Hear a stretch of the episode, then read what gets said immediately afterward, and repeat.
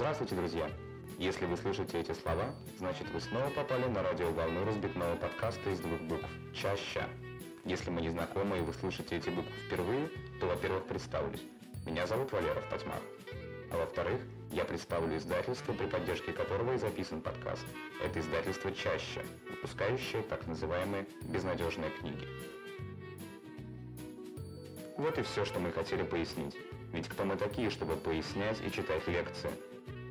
Мы просто несчастные люди, которые разгребают накопившиеся и порядком уже запылившиеся явления русской культуры и без какой-либо претензии на интеллектуальность время от времени достают из этой кучи какие-то особенно запоминающиеся вещицы. Вот и все.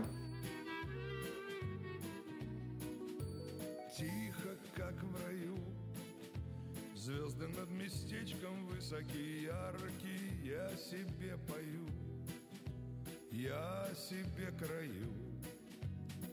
Опустилась ночь, отдохните, дети, день был очень жаркий, за стежком стежок, грошек стал тяжел.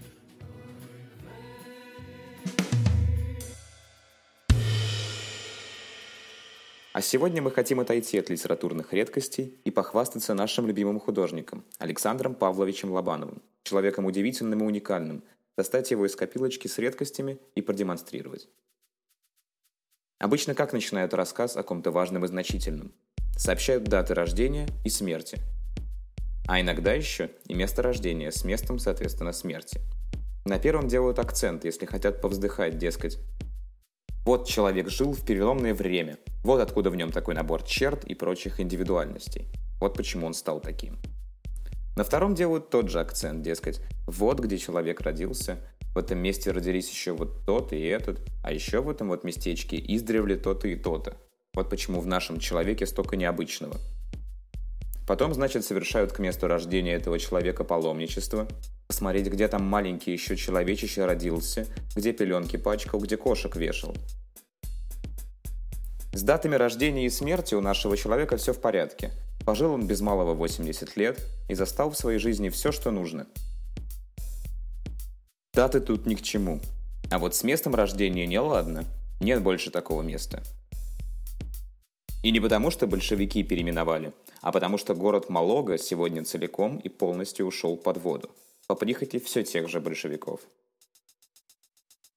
Городишко этот находился в так называемой зоне затопления, что должна была образоваться после строительства Рыбинского гидроузла, о чем жители Малоги узнали в 1935 году.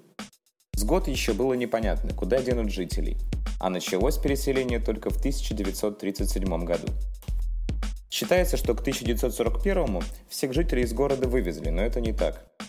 Только по официальным данным не захотели покидать город и, соответственно, погибли 294 человека. О чем бодро рапортовал лейтенант Скляров.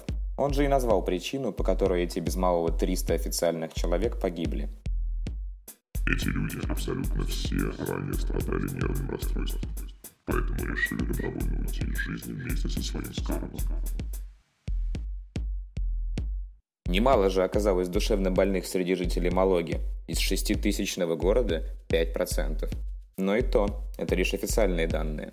Например, говорят, что до самого 1946 года местные отказывались верить в произошедшее затопление, и порой целые семьи вылавливали с дрейфующих торфяных островов.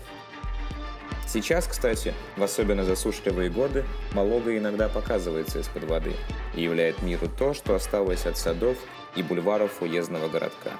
Почти что ничего.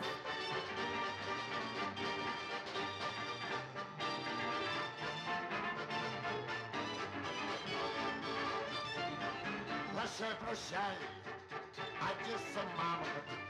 Я бубну помнить тебя всегда. Твои сады, твои бульвары, Мне сыпь не забыть их никогда. Твои сады, твои бульвары, Мне не забыть никогда. Главное, что семье Лобанова хватило душевного здоровья понять необходимость переезда. И в 41-м они перебираются из разрушенной и уже едва не тонущей Малоги в Ярославль. Вскоре, впрочем, один из членов семьи Лобановых это самое душевное здоровье потеряет. Это и был наш Александр Павлович. Еще в 7 лет он неудачно переболел менингитом, от чего полностью потерял слух и был отдан затем в специальный интернат для глухонемых. Доучиться он не смог и никакого образования в общем не получил. Пытался он работать, устроился на завод помощником слесаря, иногда что-то мастерил, но вспышки беспричинной ярости не давали ему вписаться в заводской коллектив. Пугали близких, а друзей не пугали, потому что у Александра Павловича к тому времени уже не было друзей. Прочие дети и подростки просто игнорировали его существование.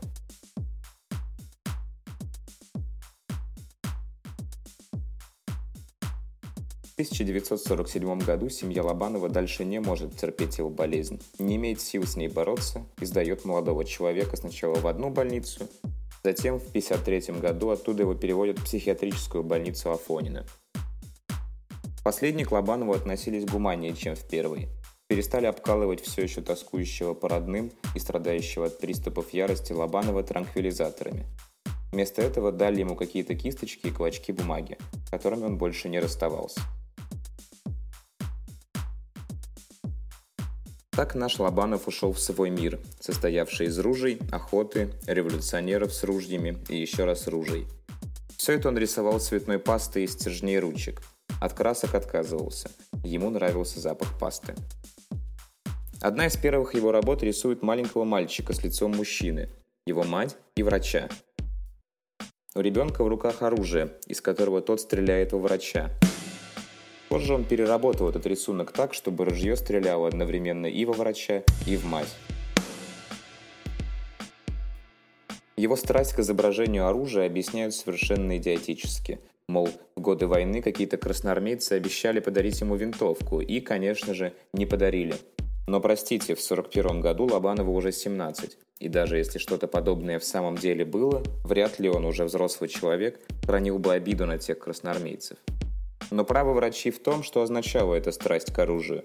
Для человека, от которого отказались родители, для человека с самого детства лишенного слуха, для человека, не получившего никакого образования и не знавшего ни о чем, что творилось за пределами Ярославской губернии, винтовка была тем самым символом уверенности в себе – и чем дальше в творчество Лобанова, тем больше стволов у его оружия.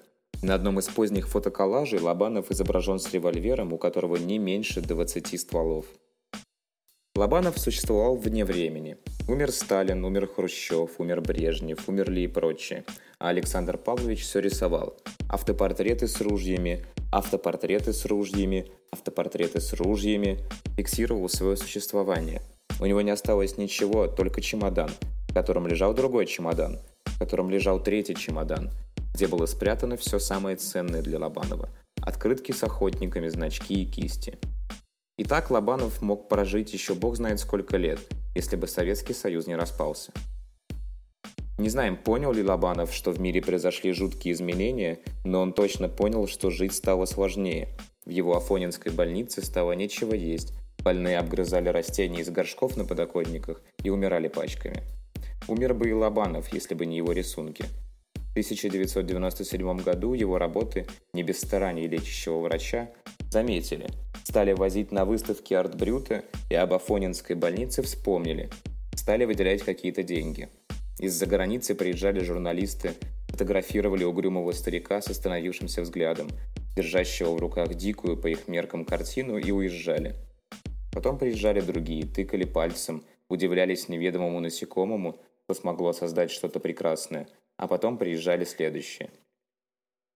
Единственный человек, который понимал Лобанова, просто потому что был единственным человеком, с которым Лобанов разговаривал на придуманном ими жестовом языке, был водитель психиатрической больницы. Лобанов дарил ему свои работы, завешивал ими всю кабину грузовика, весь гараж, а единственный друг Лобанова рассказывал тому про охоту, давал подержать настоящее ружье и вывозил погулять за пределы больницы, в которой Лобанов прожил снаружи всех измерений 56 лет, до самой смерти.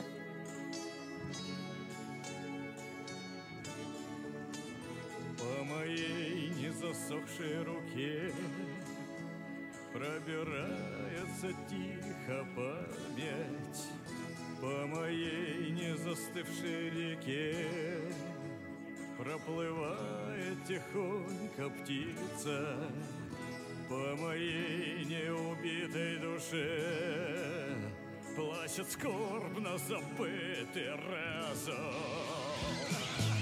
Я летаю снаружи всех измерений.